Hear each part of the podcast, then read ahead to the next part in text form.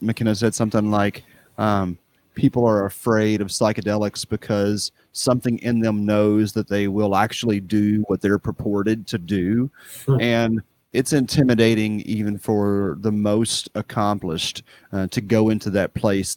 Yeah, it's it's a permanent unknown, you know, which is Mhm. why it's you know again it's important to have the experience to know how to hold that experience for somebody else. Um, but if you never do it, it's this unknown thing.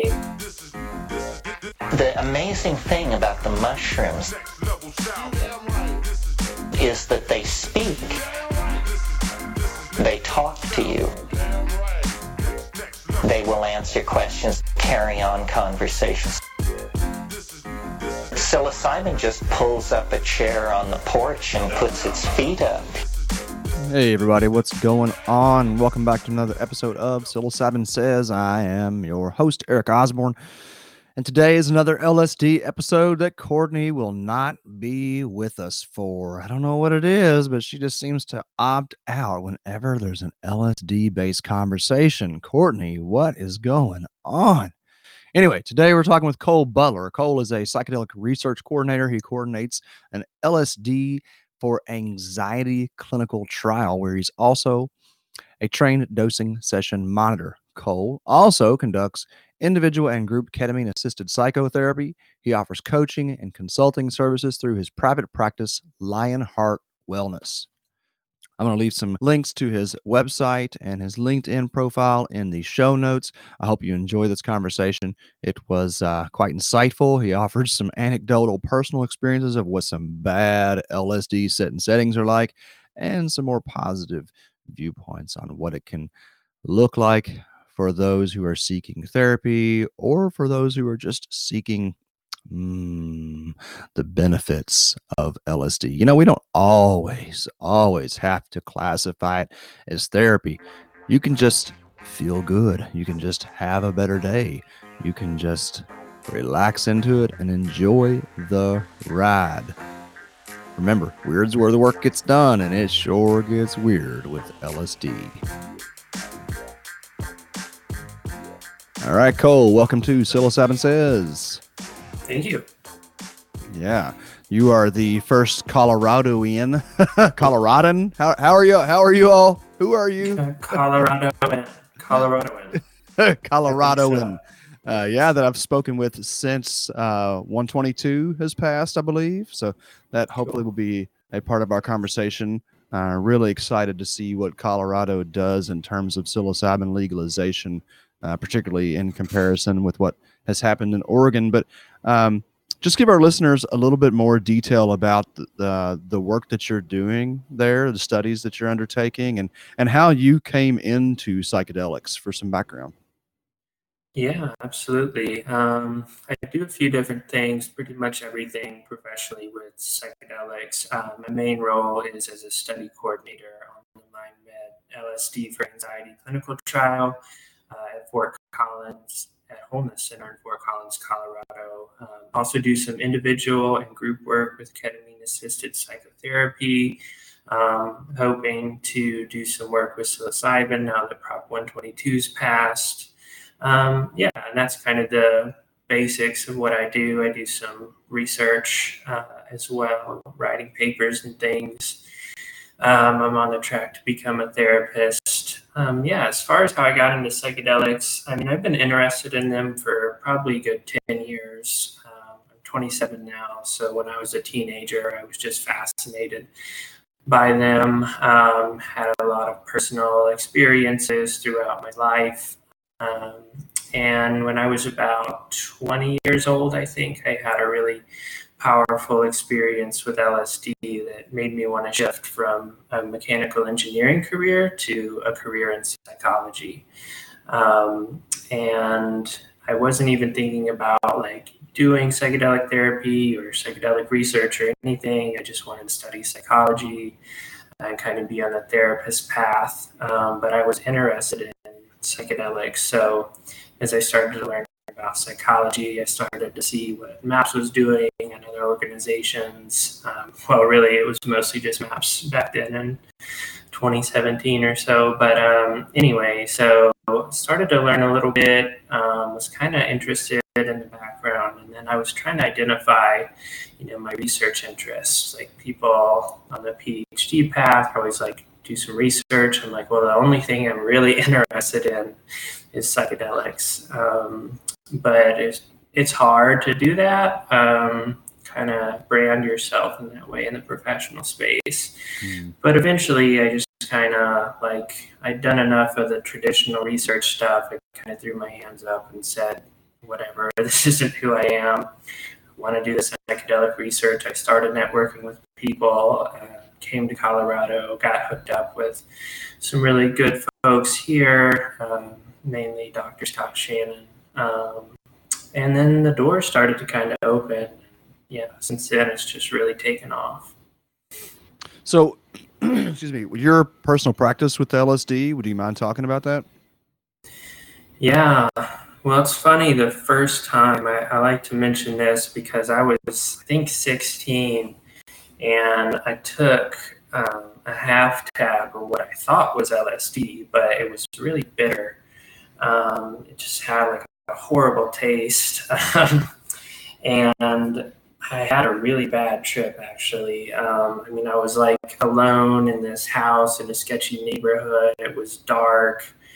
Um, and it wasn't LSD. I'm pretty sure now it was 25I in bomb, and I've heard um, a professional in the space use the phrase if it's bitter it's a spitter um, hmm. which i think is accurate as you know lsd it usually there's not much taste maybe a little mm-hmm. bit but this tasted like i was licking a battery mm-hmm. um, so i had like what i would call a temporary um, psychotic break like a drug induced psychotic break mm-hmm. Um, which sucked and i thought i was never going to come back um, and I thought I just fried my brain. It was really scary, and I said, oh, "I'm not doing this again." But I did. I tried.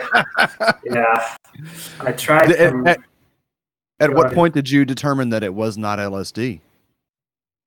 Um, I don't know. I found out like maybe a year later. Um, I can't remember exactly, but I just I really specifically recall like it tasting super bitter, and I found out later like it's not supposed to taste like that.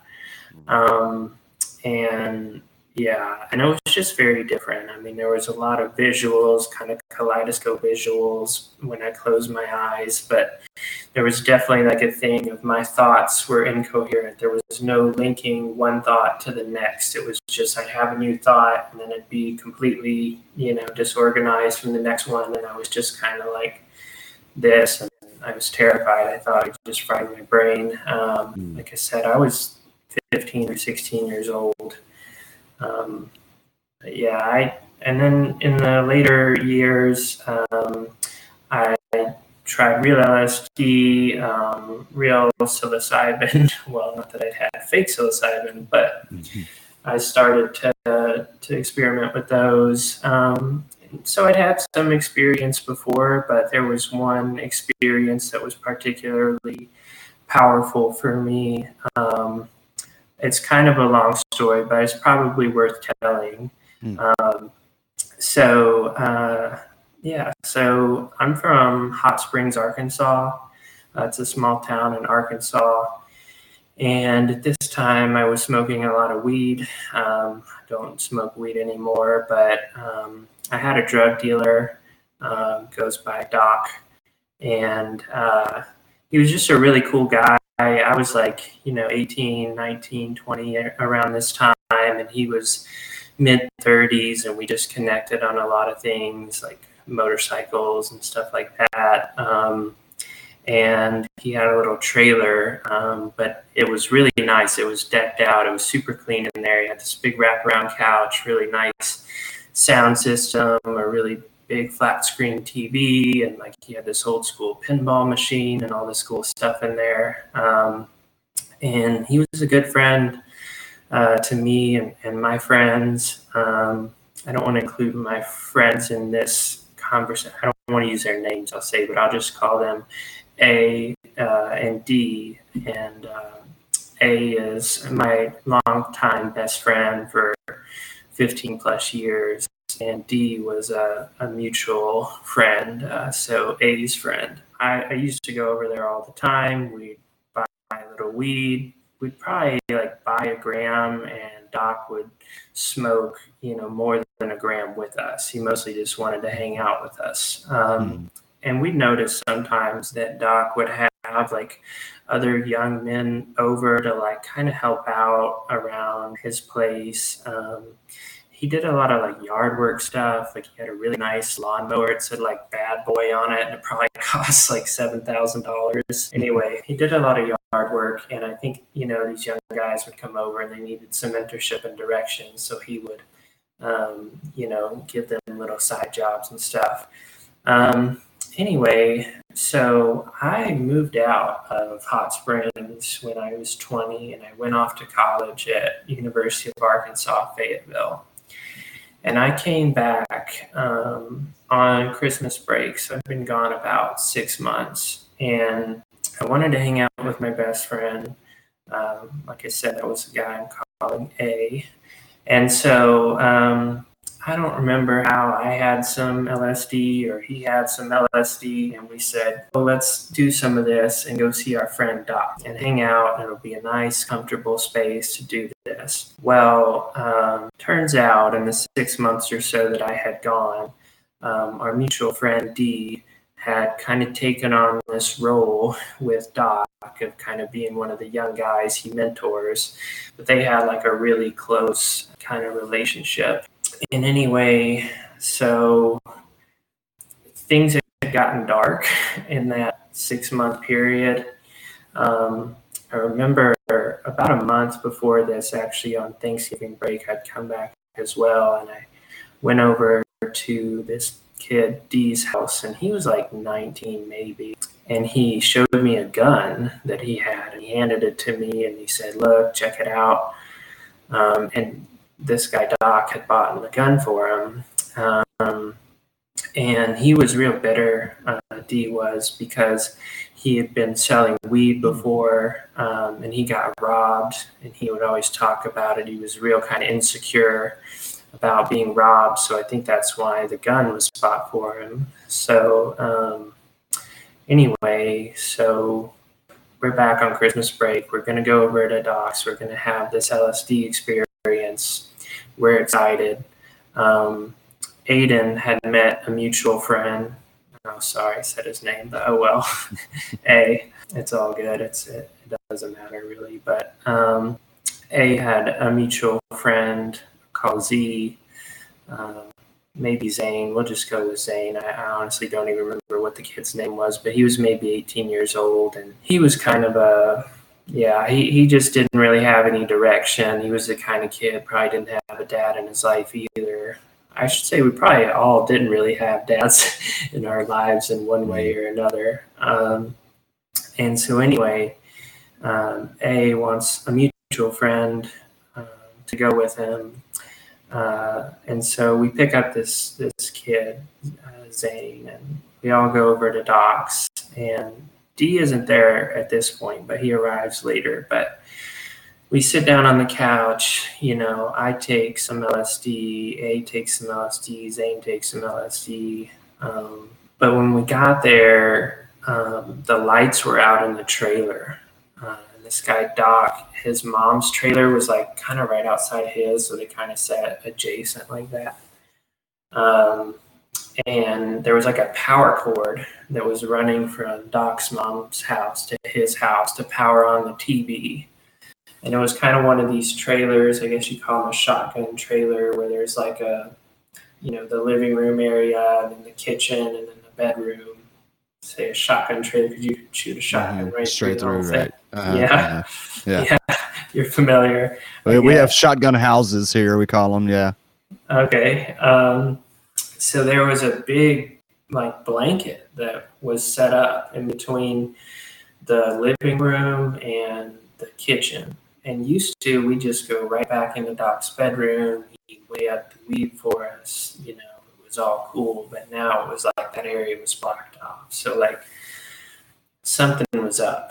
Um, you know, couldn't pay his electrical bill for some reason. And um, anyway, so if you can imagine, you know, it's really dark in there. It's like 10 o'clock at night. Yeah, sounding very shady. Sounding very shady. Yeah. yeah. Oh my God, it was. And, um, but, you know, the only thing that was hooked up was the TV. And for whatever reason, Doc's like, oh, I'm going to put on Pink Floyd's Dark Side of the Moon. And he's like, every time I put it on, I, I have a bad trip. And I'm like, well, then don't put it on. I'm like, just please, then don't put it on. Um, yeah. And he turns it on.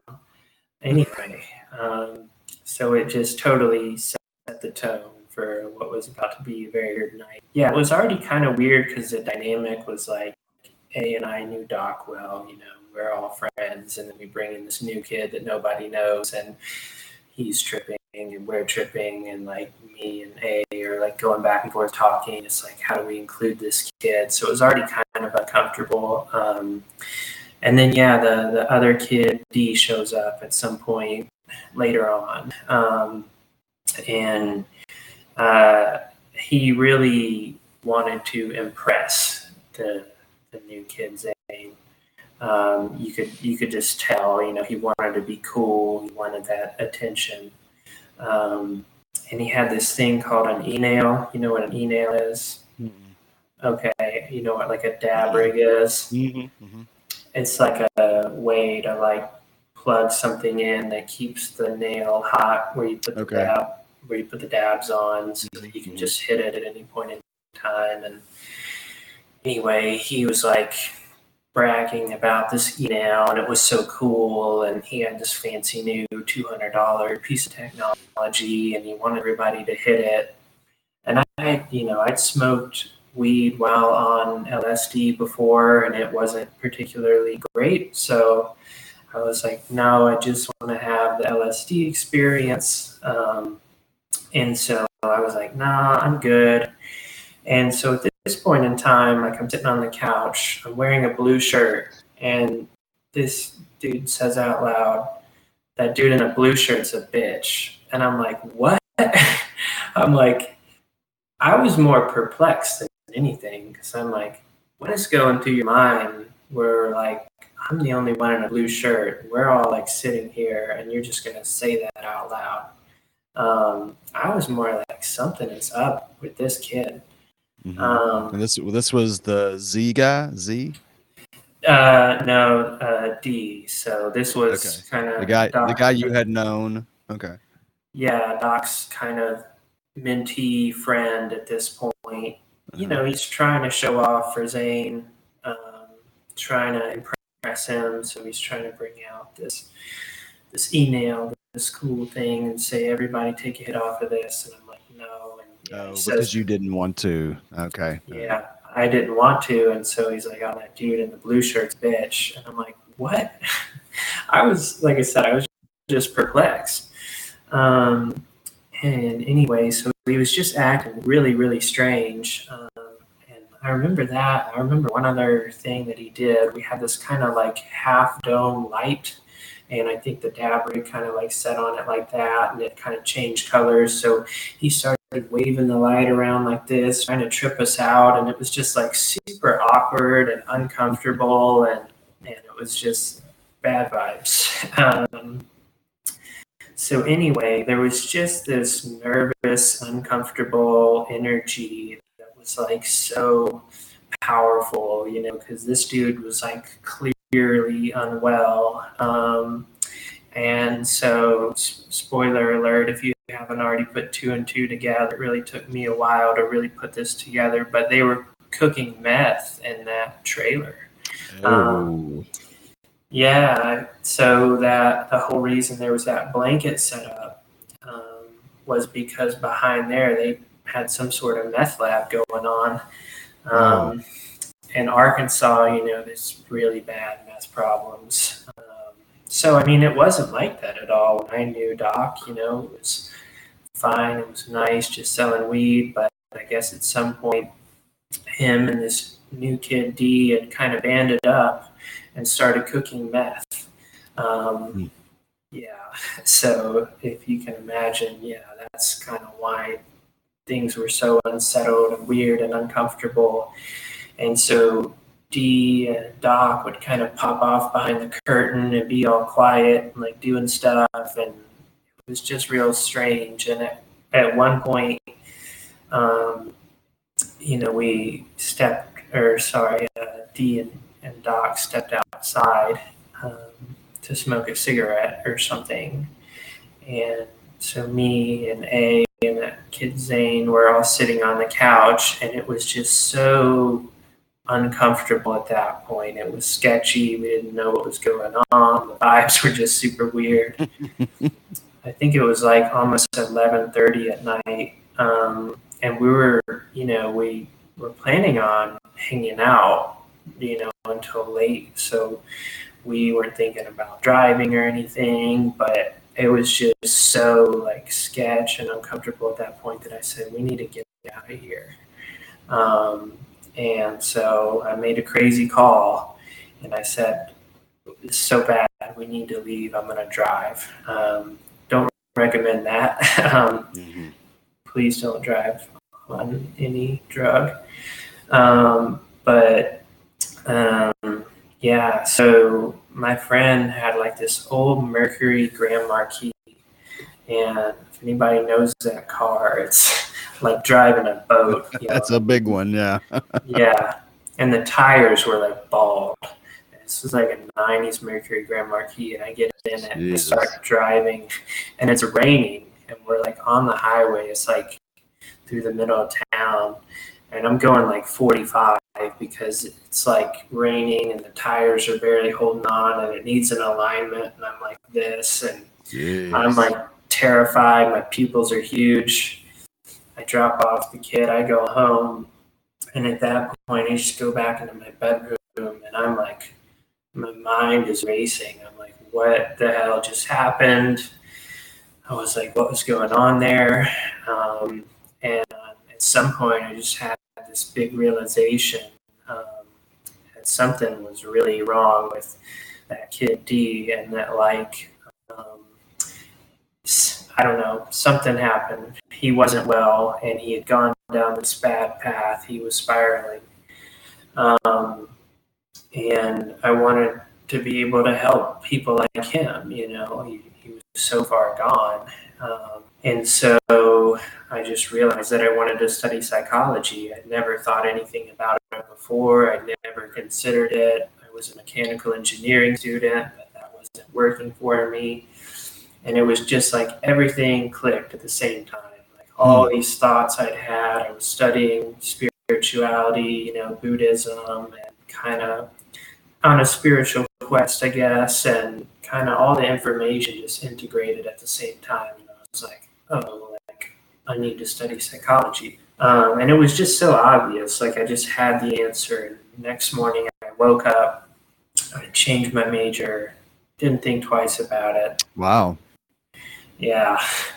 Um, and and then what makes the story so much crazier uh, is that two weeks later, uh, this kid D, as I mentioned, you know, he had a gun. I held this gun in my hand just a couple of months earlier. He went to uh, a movie theater parking lot to sell some weed to some people. Now it turns out they were setting him up. It was like three or four people. It was like some guys like acting like they were a girl that wanted to buy some weed, but they were really planning to rob him. And so D gets to this parking lot. He's got his gun on him. He walks up to the car, and these people pull out a BB gun to rob him. But you know, it's like spray painted black or something. Looked like mm-hmm. a real mm-hmm. gun. Mm-hmm. D flips out, pulls out his gun, and shoots two of them. And Damn. Yeah. And he ended up sending one to the hospital, shot him in the leg, I think, and the other guy died. Um, so, as far as I know, you know, it's like six or seven years later, and D's still in prison for that. Um, and yeah, so that, that was like two weeks after, you know, this LSD experience. So it was just kind of like I could see how far. Wow. Yeah. So Man, there's so much in that, right? Like just Yeah. general mental health. You know, I read a I read some uh, a report a few days ago about um, children in fatherless homes and the their likelihood for crime, the likelihood for homelessness, all of that, how it just increases exponentially. And I think what really stands out to me though is how our failed policy around drugs has brought about so much additional suffering. You know, like how much of that could have been avoided had there been some sensible drug education, some sensible regulation around all drugs. yeah. Yeah, no, I, I hear you. I mean, there's so much throughout it. I'm even going back to the 25i experience, you know, like Mhm. just not knowing being a teenager. And as I understand, the threshold for overdose is actually pretty low on 25i. So, you know, yeah, there, there, there's a lot there. Um, yeah, I'm with you. So what what has impressed me so much so far, what I've seen of you online anyway, and you know, I just came across you through LinkedIn and have seen some of the stuff you're posting and Yeah. this story that you're telling now connects that even more how important it is for anyone working in psychedelics to have real life experience with psychedelics. And I'm curious what you how, how do you uh, how do you process and understand like Oregon, for instance, that is not requiring therapists to have experience with the compounds that they will be administering, and like, like what what are, what's your take on that? Yeah, it's hard to require anybody to to do it, I guess. But um, I definitely. well Why why why is it hard to require?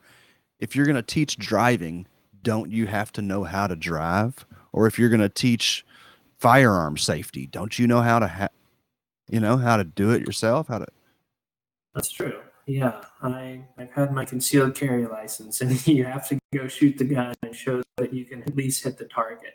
Mhm. um, yeah, um, no, I mean you're right. You know, um, it's just it's so far out of our current cultural paradigm to imagine requiring. I guess, but when you say that, I am like, Mhm. I don't know. Yeah, like why not? Um, you know, my ketamine assisted psychotherapy training, we do two experiential sessions. Um, you know, you do a, a sublingual session, you do an intramuscular session. And so, as part of the training, everybody, you know, does that. You get the didactic, you know, download all the information about dosing and preparation, integration, etc. And then you just sit for somebody and then uh, have the experience yourself. Um, so I believe in that. Um, you know, we're putting together a psilocybin training right now um, and integrating an experiential component um, kind of for our team here at Wholeness Center.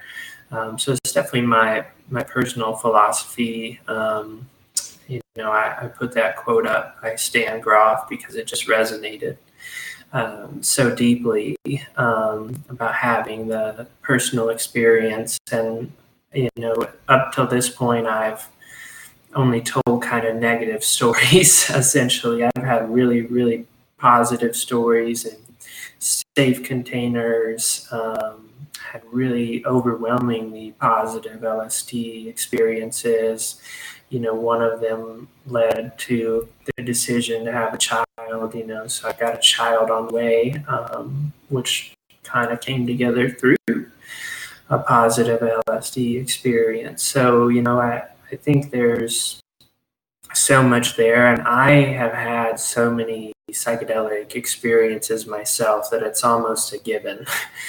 Um, I can't see the perspective of somebody who's psychedelic experience to be able to understand the knowledge that they don't have. But I do know that there have been so many times that I have gone into a psychedelic experience holding these expectations, imagining that it's going to be a certain way, and it blows my mind every time. Mm-hmm. Um, it's never what I expect it to be. Um, so there's really no describing the experience. You can only really feel it and go through it yourself. Um, so I believe it's super important. Can you can you talk a little bit about LSD as a therapy as compared to LSD as I mean I, I hesitate to say recreational um, or maybe LSD in a more controlled environment versus LSD in like a park. I took LSD a couple weeks ago in a park, right? And it was extremely therapeutic for me. That's why I don't really want to make a distinguishment between recreational and therapeutic, but just kind of juxtaposing the clinical versus the maybe more uh, free form approach. And what are some of the similarities? What are some of the differences?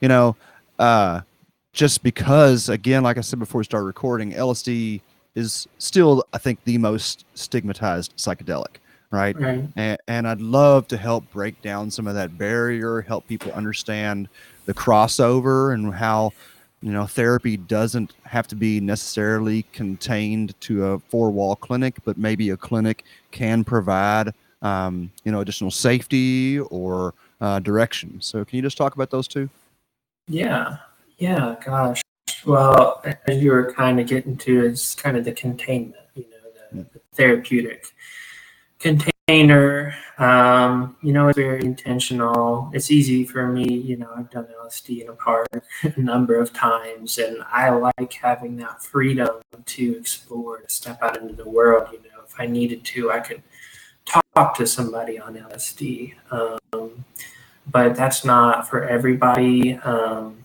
you know, I'm, I'm thinking like with ketamine, for example, like you, a lot of people have at home ketamine sessions. And I've always been of the philosophy that like have, like having your first one in a clinic with a therapist is good. Um, and I guess I think kind of similarly there with LSD, like just knowing that you're really safe and that, you know, you've met with your therapist, that they know what's going on with you, that, you know, trust them that you're all coming into this space. You know, you're not going to have to run into anybody. You're free to be yourself. You're free to have the experience. There's things there for you. Um, you know, that's that's real set and setting, like being set up intentionally. And I think you just kind of leave the door open um, to questionable set and setting if you're not being mindful about it if you don't know like how to tweak the art of it. Um, i'm a real big fan of kind of the art of set and setting um, but that's i think almost a learned skill you know like mm-hmm. if you want to have an lsd experience out in nature like there's so much that goes into that. You got to know can i trust myself under lsd do i backup? Do I understand nature? Do I know how to camp? Do I have somebody there to support me? Do I need somebody there to support me? Um, that's almost like levels up the line. Um, mm-hmm. And if you don't know how to curate those aspects, um, you're kind of leaving the door open to ending up in a bad situation like I was in. You know, like I wasn't being intentional. Um, that bad experience I talked about I kind of just ended up in what I thought was a nice place, and it turned out to be really, really bad, um, mm-hmm. which was instructive. And you know that experience can be very instructive. Um, but you know, if you want to know that you're safe with people that are there to help, um, having the therapeutic container to have that experience can be really uh, positive and really, you know, where we're miles away from being able to really curate um, artful experiences in nature, which is, you know, where I would like to go one day. Mm-hmm. But, you know, there is a lot of stigma to break down to be able to understand all these things, to like put together a package where you can freely go out in nature and you know walk around barefoot or smell some things outside and have the space to roam and still be safe um, but yeah, you know, at this point in my life, my most recent LSD experience, as I mentioned, was in nature, and I had kind of a private outdoor. I mean, it wasn't totally private, but um, it was like a secluded camping area with like a little lake and a forest, and I was with my partner and you know, I called my mom and talked in depth with her about what I was about to do and really thought it through. And, you know, we said prayers and set intentions and held hands together and said, we're going into this together. You know, we had everything safe, we had everything set up, plenty of water, food. Um, we were both at the point where we could talk to somebody if we needed to. We knew ourselves in the psychedelic space enough. Um, but again, you know, that's kind of for the more experienced person. Um, and I think for the newer person, having that container, which a lot of people are going to need, is really important. Are you looking for a community that allows you to authentically express and explore what it means to be human? One that honors the divinity within you and all life? Then Sanctuary may be just the community you have been looking for. Sanctuary is a faith based organization centered around the sacrament of sacred mushrooms for spiritual exploration and personal development. You are invited to become a member and commune with us. Join us for a Sunday Zoom service or a weekend sacred mushroom retreat in the beautiful Kentucky countryside. Visit psanctuary.org to become a member and find more information. Mm-hmm. So with LSD though, it's for me, it's always been, um, God, I I felt like I've always needed so much space. I've needed to Right. be able to move from space to pa- space, and it LSD affords itself such a wonderful opportunity for a very dynamic uh, setting where you can, because it's so long and there is so much energy that you can really set up some. I, I have found anyway, setting up multiple kind of spots before I go in so that I can Hmm. know, okay, let's go over here now, let's do this. And so within a clinical scenario, are are people pretty much confined to a single room or how how does the process play out? Yeah, totally. Yeah, I, I agree with you. And, you know, that's kind of one of the challenges, I guess, with like the fact that the, the LSD study that I'm on right now, I understand, at least in the United States, is the first one in like 50 years. And it's not, you know, we're one of about 20 different sites that are running this clinical trial. Um, and I can't get too deep into the specifics because the Mhm. protocol is confidential. Um, but you know, I think it just being a phase 2B FDA study, it's like the FDA, as much as I hate that they have to allow us, we have to ask permission, but they have allowed us to be able to conduct this study. They are putting up every safeguard possible. Um, you know, so there's like 30 different inclusion exclusion criteria. And yeah, you know, we're pretty much stuck in the clinic. Um, yeah, you're pretty much in one room. Uh, you know, you have access to a bathroom. You have two people sitting with you, um, and a physician on site or on call very close by. Um, but you're pretty much yeah stuck to like a room in the clinic, which you know isn't how off the record I recommend doing LSD per se. Um, That's how it's done in the clinical trial. And I understand why that is from the FDA's perspective. Um, it's not necessarily how I recommend it, but it's like uh, if we're going through this above board process, you know, they're going to do it as safe as possible. And then you can start to play with, like, okay, what if we go for a walk? Mhm. Um, you know, and I don't do underground psychedelic therapy. I'm not saying you shouldn't, but um, I just don't practice in that way. But I imagine I would allow for more freedom. Um, and my vision long term is to, you know, be able to do it in nature in like a center, retreat center kind of setting. Mhm. Um, where you can go from place to place, where you're free to roam, where you kind of have your safe spot, where there's people there to support. Um, so I definitely believe in that. Um, I don't, you know, I didn't write this clinical trial per se, but I can see why you know you kind of need to be bounded and. Um, Mm-hmm.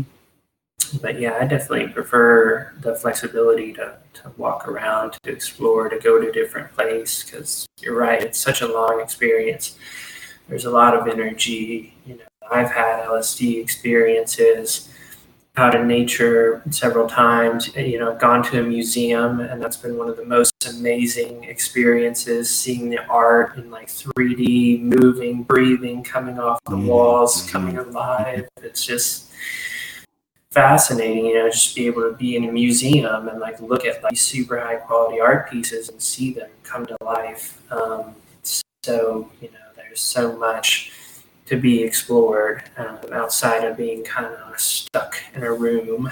Um, but, you know, that's how it needs to occur Mm-hmm. Mm-hmm. for the FDA. Yeah, I mean, whatever it takes really to get this thing moving forward, specifically with LSD. Um, you know, psilocybin obviously is uh, near and dear to my heart, but there, I know that there is so much applicability with LSD, and I'm, I'm, I'm. I, God, I, I, you know, I want to try to relate this most recent experience. I don't know how I possibly could. I guess what the the big question that comes away and that I came away from this most recent experience with is just in relation to consciousness itself. You know, with psilocybin, it seems that the access is so much more to this kind of, for me, this world of energy, right? Between humans, the plants, the planet. Whereas LSD, the experience it's it's so cerebral it has so much to do for me anyway with stream of consciousness and my curiosity around psychedelics has really moved much further beyond their ability to provide psychological relief and is more into how can we use these tools to better understand the nature of consciousness and I'm just curious what some of your, if you have any reflections on that, and maybe what you've seen in working with other people. Maybe if you have some experience in comparing, you know, LSD to psilocybin or DMT or other psychedelics. Uh, it's just so fascinating to me how these compounds can can seem to reveal different facets of consciousness to us, and then kind of bringing all those pieces together to get a more holistic picture of what consciousness is. Does any of that make sense? yeah, no, I was going to say actually that was really beautifully said. I find it so hard to kind of tease apart um, psilocybin and LSD. I saw a meme about it the other day. Something like trying to explain the difference between psilocybin and LSD to somebody who doesn't know, and it's like super complicated and in the fine details, but I think you, you said it beautifully in terms of you know being more cerebral and not as much of like a energy energetic kind of connection. But um, oh gosh, yeah, it's it's complicated. I mean, I think you know I've always kind of thought in this sort of Jungian way of the relationship between the subconscious mind and the conscious mind. Um, and I think overall, as a society, especially in the West here, we're so disconnected from our subconscious mind and we're not comfortable with our subconscious mind. And a lot of the times, these psychedelics can kind of as Rick Doblin said, kind of loosen the veil between the conscious and the subconscious, and it kind of puts us where the dream state is subconscious, waking state is conscious. It kind of puts us in that in between state where there's a you know normally kind of a flip of a switch, and now we can kind of understand both. Um, and I think you know so much of mental health kind of maladies. Um, it's not super clear. Like we don't understand them super well. Like yes, you can kind of see like there's a pattern with like depression, for example, or what I know better, substance use disorder. You know, like you see these kind of reoccurring themes that you can extract out and write in the diagnostic criteria. But you know, you meet somebody with um, substance use disorder, and there's so much going on there. It's complex. Mhm. Um, and you know, no nobody out here is perfect. So there's such a loose relationship and unclear understanding. It's not so well defined. So when we get into like some of maybe what's not going well, you know, in that stream of consciousness way, you're kind of floating through all of that. Like, okay, well, either this is good or this, this is bad, or I know, and it's kind of exploring what's going on with all that.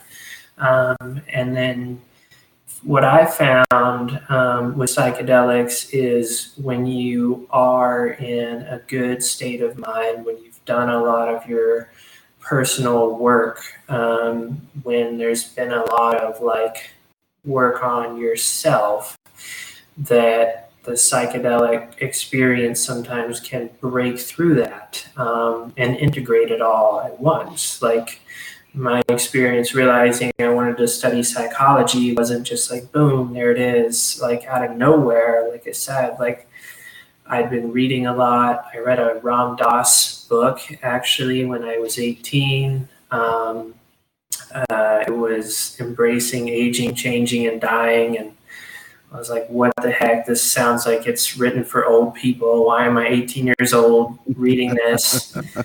and he was talking about LSD, was talking about, you know, kind of being a death doula for people. And I thought it was really fascinating. You know, I had an out of body experience at one point and it was kind of taking me in this different direction um, where I was working on myself and figuring out myself. And then it was like all that stuff that I had been exploring kind of got to this point where it was like, okay, like, like all of that, like I can like take to a career, um, even though it had never occurred to me um, to study psychology up until that point, really. Um, but yeah, you know, I find especially with people that have never done a psychedelic but have a really strong spiritual practice and are like, oh, I don't need this because I already do all the work myself, you know, like my mom, for example, has been a yoga teacher for like over 30 years and a teacher trainer and started meditating when she was 14. Doesn't want to do a psychedelic because she's like, well, I don't understand why you need like a drug to have this spiritual growth. And I know other people like that, but it's, I feel like in people like that, like that can unlock so much. Like you've Oh, yeah. already done so much. So I think there's a lot to be said in terms of exploration, connection, unlocking things, and the mind of the person who's like doing well, you know, quote unquote. But you know, it's it's not linear. I think you know the conscious, subconscious is so dynamic and hard to understand that you know there's something there for everybody. You know, I think we've all got our stuff that we need to work on in a way. It's a constant journey, so there's kind of always something that you can unlock um, or understand through these experiences. Yeah, I mean, I think the people who are the healthiest or who have, you know, a consistent spiritual practice are some of those who stand to benefit the most from these experiences, you know, and it's it's interesting. It it feels to me whenever I hear someone say that, uh, you know, I'm I'm already doing the work. I've I've already got a spiritual practice, or I don't need. I feel like there is a fear in them that they're maybe not cognizant of. You know, I love the line that Terence McKenna, what was McKenna said something like, um, "People are afraid of psychedelics because something in them knows that they will actually do what they're purported to do," Hmm. and you know, It, it's it's really hard, no matter what your practice is, if it is grounded in kind of a baseline consciousness, I think that it's it's it's intimidating even for the most accomplished uh, to go into that place that is seemingly out of control, right?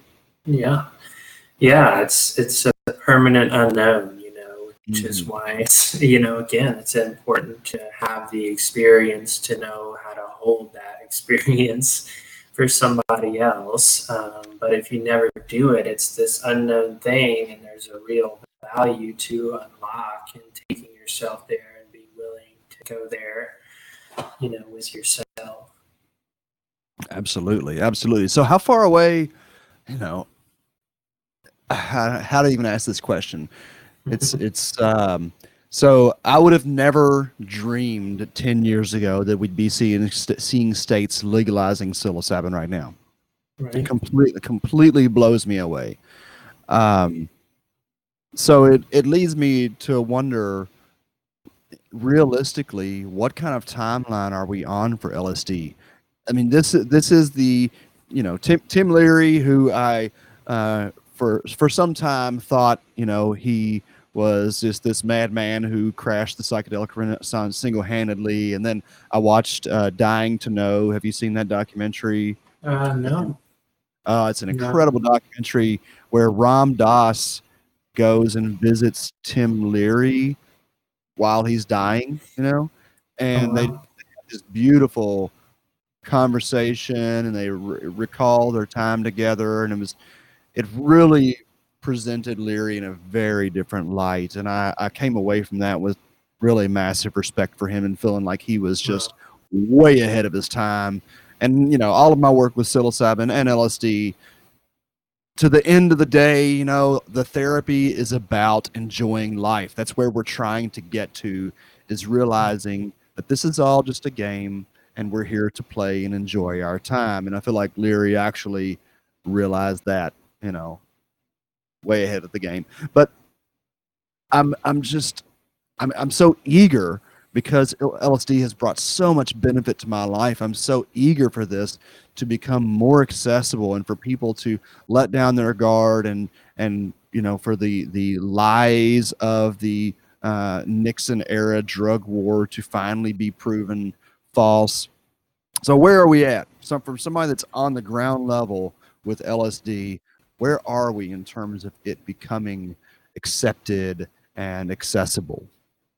Yeah, well, as you know, it's um, non-linear and kind of unclear, but I'm thinking about a lot of different factors and pathways, and you know, one of them is just kind of more broadly the stigma uh, and unlocking the stigma is where I think doing right now in real time, uh, as Timothy Leary did, you know, getting the word out there um, and really getting people to understand these things. And there's so much baggage, um, you know, from the 60s, 70s, Nixon era drug war days.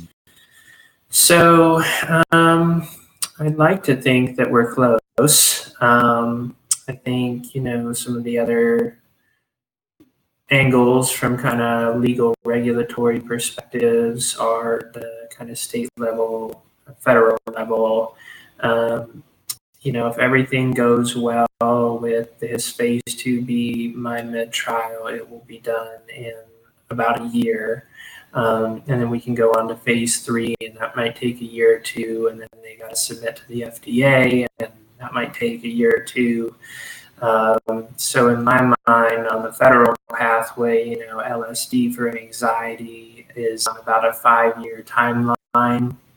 Um, but you know the the basically formula for LSD that's used in this study it's um, D-tartrate, which I understand is kind of like a salt form of LSD, um, rather than a, a free base, and so only you know MindMed's proprietary blend will be available, and it will um, only be for anxiety, and that might be regulated in some way. Um, and then what's going on with psilocybin uh, currently is that you know they're approving it at the state level. Um, you know, already in Oregon, already in Colorado, and now we're seeing other bills proposed. Um, but there's no federal, you know, laws in place. There's no protection against getting in federal trouble. It's basically like just don't step on the Fed's toes. Um, and you probably won't get in trouble. Um, you know, for marijuana, it, we're still unlocking that at the federal level. There is a law in place called the Cole Memorandum, which protects, um, I understand, like uh, marijuana companies from getting in federal trouble. Um, Hmm. So we don't have that right now for psilocybin. Um, and you know, who knows when that'll be rescheduled. Um, but I guess I could see maybe like LSD at the state level. Um, but you know, we need psilocybin first. Um, we need these other compounds first, and then maybe people will start taking risks with LSD. But you know, we need to break down the stigma to allow that to happen. Absolutely, absolutely. Which is one of the main reasons. Again, like I said, I wanted to have you on here. So, were you involved in uh, Prop 122 at all? Uh, One second here. I'm. I think my camera's lagging. I'm going to turn it to standard definition. Um, was I involved in Prop 122? Uh, You know, I wasn't involved in the way. I mean, I guess I was. I kind of came in at the end of the game. Uh, I was talking a lot with my partner about opening a retreat center, especially after we had a powerful LSD experience in nature. Um, you know, we really want to be able to bring psychedelics in a natural setting to people. I'm a big outdoors fan. Um, and I got invited to kind of a local benefit fundraiser um, deal here in Fort Collins um, by the Natural Medicine Health Act people who were the ones putting it together. Uh, my boss, Scott Shannon, he was pretty directly involved. Um, uh, he was a lot of the face on commercials and things, a lot of the public voice um, for psychedelics. So I went with him to uh, a local kind of fundraising event. I put some of my own, you know, money. I'm not a rich man at all, but I threw some pennies um, into the pot, and I started to kind of be a vocal advocate uh, for for Prop 122 in my personal life on LinkedIn, uh, just kind of educating people.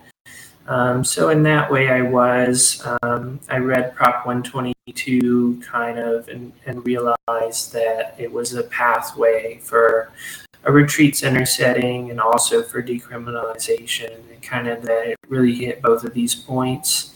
Um, I became concerned towards, you know, the vote um, coming in that you know it, it only allowed for the big players to to enter the game and that the big players would would win out um, which was kind of a i understand a collective concern. Um, i realized as we voted that it wasn't up to me that you know millions of people voted for it like over 3 million total yes and no and it won by a thin margin. It was like 52 48 or something. Um, so I kind of realized, you know, like this isn't up to me. Um, I think now, you know, we're seeing from the healing center model that it is kind of like the people with all the money and the resources are are winning out right now. They're the ones able to set this up, but the real positive is that you know it just it really opens the door and moves us in the right direction you know, there's this decriminalization pathway, and kind of through that pathway, you can also practice uh, like sitting for people. You can, you know, um, do that for free. You can charge for it. Um, but yeah, so I think it's a step in the right direction. I'm, you know, involved in, in a few ways. I'm excited for this. Um, so yeah. So I I had thought 122 was um a little more accessible to the general public in terms of practitioners. That I think there is a carve out for religious use. There is a there is a personal use allowance, isn't there? It's just you can't and gifting. It just can't be sold. Um, Right.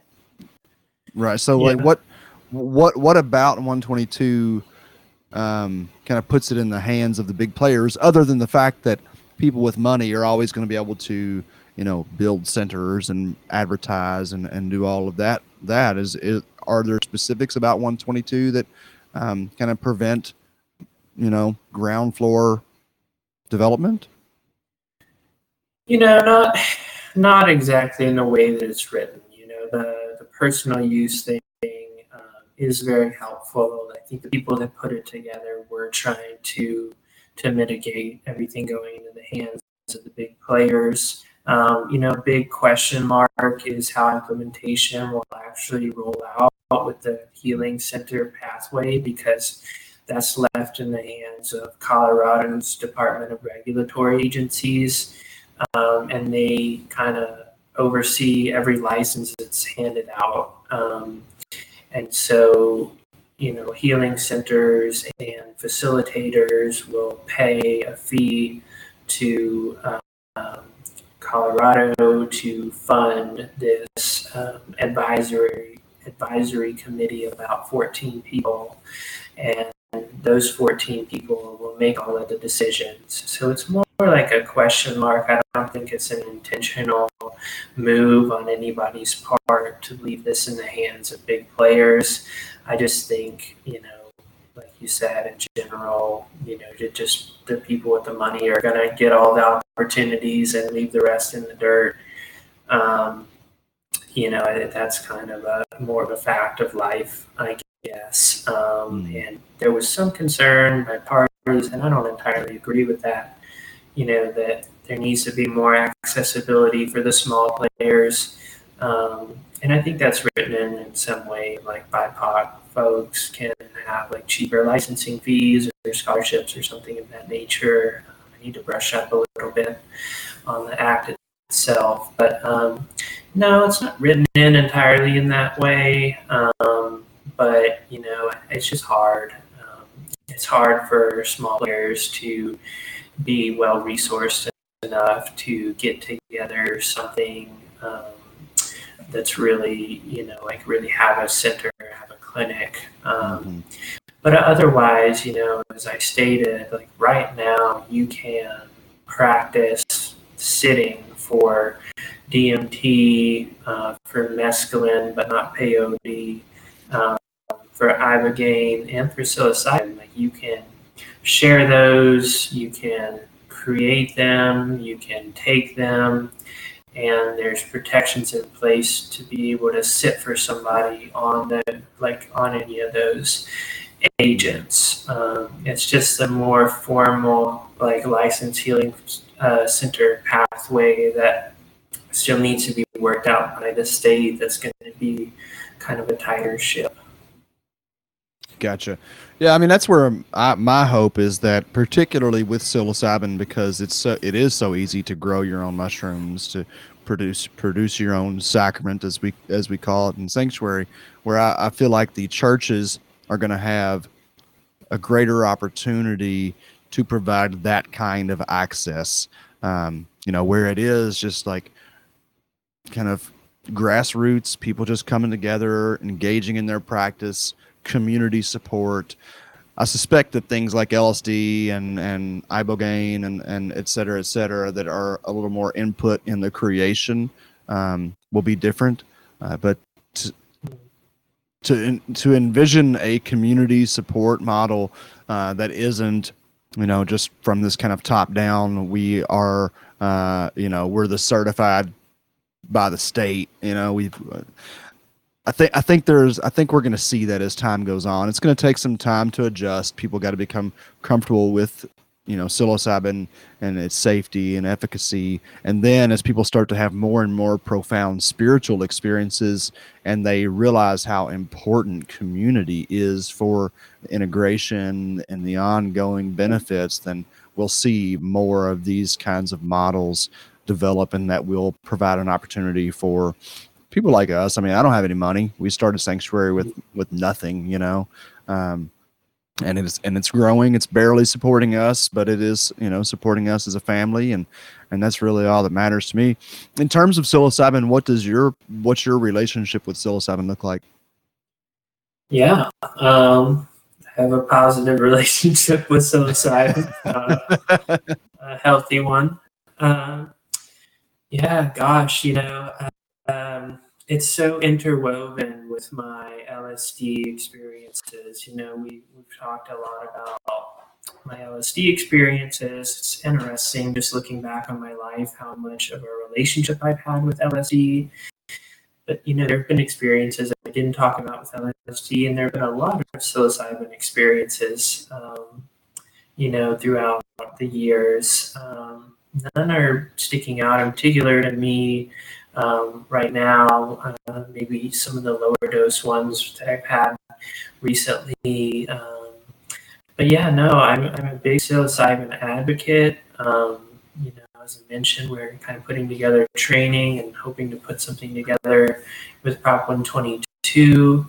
Um, so yeah, you know, I I class it in with LSD in a lot of ways in my mind. It's just sort of brother and sister agents. Um, as I understand, you know, it's it might be a little bit safer than LSD, or maybe it's just that we don't know. But as I understand, the risk um, for or psychotic break is actually lower on psilocybin. And again, like we don't hmm. really have that research. I've heard that from a, psychiatrist, a local psychiatrist, Craig Heacock, that, you know, psilocybin is, is super safe. Um, LSD, you know, I have heard people having that schizophrenic break.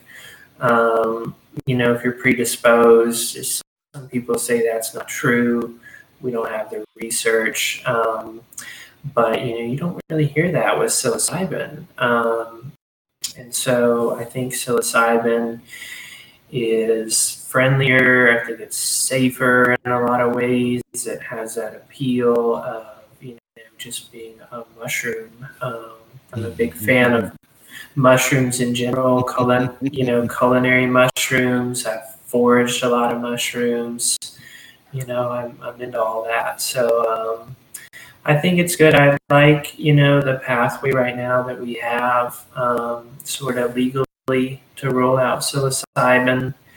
You know, there you got the religious use pathways for accessibility, sort of medical use pathways, and kind of decrim pathways. That's how my boss Scott puts it. And, you know, I think psilocybin fits well into all of those. Um, we're seeing it in clinical trials, you know, as you use it in a religious uh, context. Um, and also, you know, we're now decriminalizing it. And I think it, it fits into all those. It's accessible uh, to the lay public, you know, it's really not many people that it's not well indicated for um, well persons or, you know, quote unquote unwell persons. So, yeah. Yeah, I like how you compare them as brother and sister. I do see them so uh, closely related. Although I would, I don't know, from my experience, which is relatively limited with LSD, particularly at high doses. Most I've ever done is a 300 mic dose, um, but have seen high doses of psilocybin. excuse me.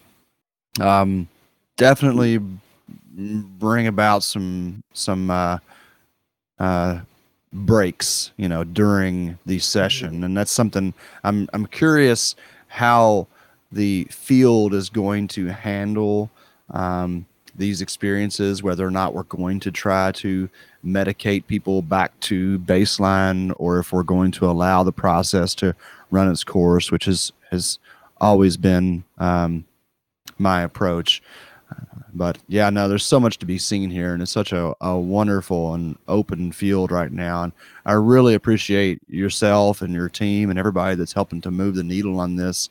Um, you know, in the eyes of the government, in the eyes of the public as well. So, uh, I guess we always like to ask our our our uh, interviewee what psilocybin says to them, but I'm actually I'd like to ask you today to finish us off here. What is it that what does LSD say to you, Cole, since this is the compound that you seem to have the most experience and maybe affinity with? Oh gosh, yeah. Oh my god, it, it's interesting. I feel like it's always, as I said, um, it's always been with me. It's affected me in in so many ways. Um, even in some way, my my daughter will be named after LSD. Her name her name is Alice, um, and her middle name will be Darling, which is my partner's last name. So LSD, Alice Darling. Um, I love it. yeah, yeah, man. I don't know. I it's like I don't want to say, but I don't know how else to like make the analogy of like a virus, but like a positive virus, I guess, like um maybe something like a plant that grows in my mind or something. Um, it's came into my life. It's opened doors for me. It feels like it just, yeah, I, I have such a weird and close relationship with it that I think it wants me to share it with the world, you know, through this podcast and just speaking openly, through doing the work, um, through my own research, I can kind of unlock and unpack, you know, what is the reality of this compound? What is the personal relationship with this compound? And that's, you know, a beautiful mystery to me. I really, I love a good mystery. I love unpacking a mystery. I love mm. learning. Um, and so that, you know, really sits with me um, is that there's a mystery here. But I think that, you know, people tend to fill in unknown with their own fears. So if there's something that's not known, people's mind fills that with fear. Um, and I think LSD gets a lot of that fear, all the cultural baggage, all the myths of like holes in your brain and who knows what, you know, jumping out of mm-hmm. windows. I mean, that's all myth. Mm-hmm. But, um, you know, it just, it wants me to share its message. Um, and, and I'm fine with that. I'm happy to do it. I'm here for it. you know, I, I have the passion. Um, so yeah, um, I want it to be done safely. Um, I think there's ways to do it safely, but you have to understand it. As I mentioned, there's an art to it. There, um, Alan Watts said that. I don't know the exact quote. Um, he said something like, "If you like take a homeless guy off the street that doesn't know how to play piano, sit him down at a piano, he's not going to know what to do with it." uh, if you take a composer and set him down at a piano and he spent his whole life on this thing, then he's going to use that artfully. And so LSD is a tool, um, you know, and, and you got to know how how to set it up right, how to use it. Um, so I think that's important. Um, so that's definitely a message I want to spread with it. Yeah. Beautiful, beautiful. Well, thank you so much for the work that you're doing here um, to, to spread this message. It's going to benefit so many into the future. It's uh, it's impossible for us to see the impact of our actions right now, but I feel like, you know, those of us who are moving, uh, moving the needle on psychedelic wellness, are going to have are, are you know we will be remembered if not individually our generation will be remembered for the healing that it has brought and all those before us who have been uh, subject to the unfair laws and imprisonment and and and mm-hmm. judgment and, and just so much. So it's it's a beautiful road that we're on. I really feel that you have a beautiful heart. I've appreciated everything that i've seen you share and the the, the gratitude in which you seem to engage within the community and uh, I'm just very grateful to know that there are researchers like yourself out there who are having their own experience and bringing that into their professional work.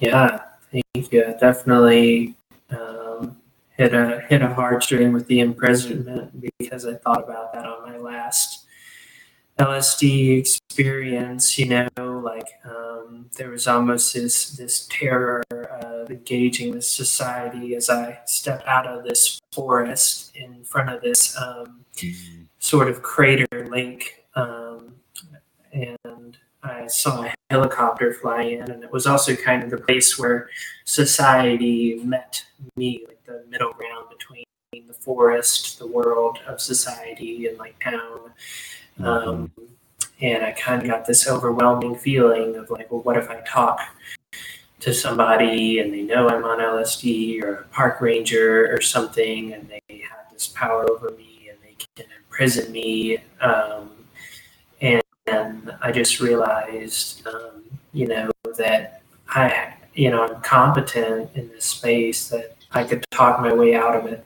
hopefully. But, you know, just the fact that anybody could be imprisoned for wanting to unlock the secrets of their mind, to understand themselves, to do better. Um, I can't imagine, you know, that's a dark reality. And, you know, so in some ways it's, it's hard to even talk really openly about this thing that's totally illegal and be like, I had an experience that in the eyes of the government, you know, they could throw me in jail for, but um, but it's so important. You know, I don't ever to think that I'd have to go to jail um, mm-hmm. or be imprisoned or face legal punishment. So you know, I've always kind of set myself up in that way, uh, trying to give myself you know a professional image, but you know, at some point you get so sterile. Um, and it's not real it's not authentic and you know you need to be able to really speak openly and put yourself on the line, even if it's kind of scary. So.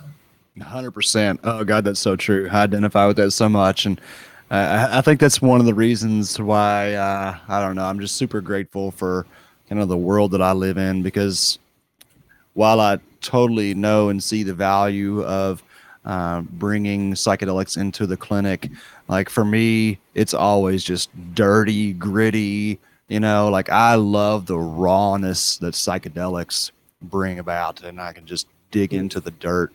Uh, so anyway, yeah, there's so much here to explore, and it's an interesting future that we have. And thank you so much for playing your part in helping it unfold, Cole. Yeah, thanks, Eric. Thanks for having me on. I appreciate the opportunity.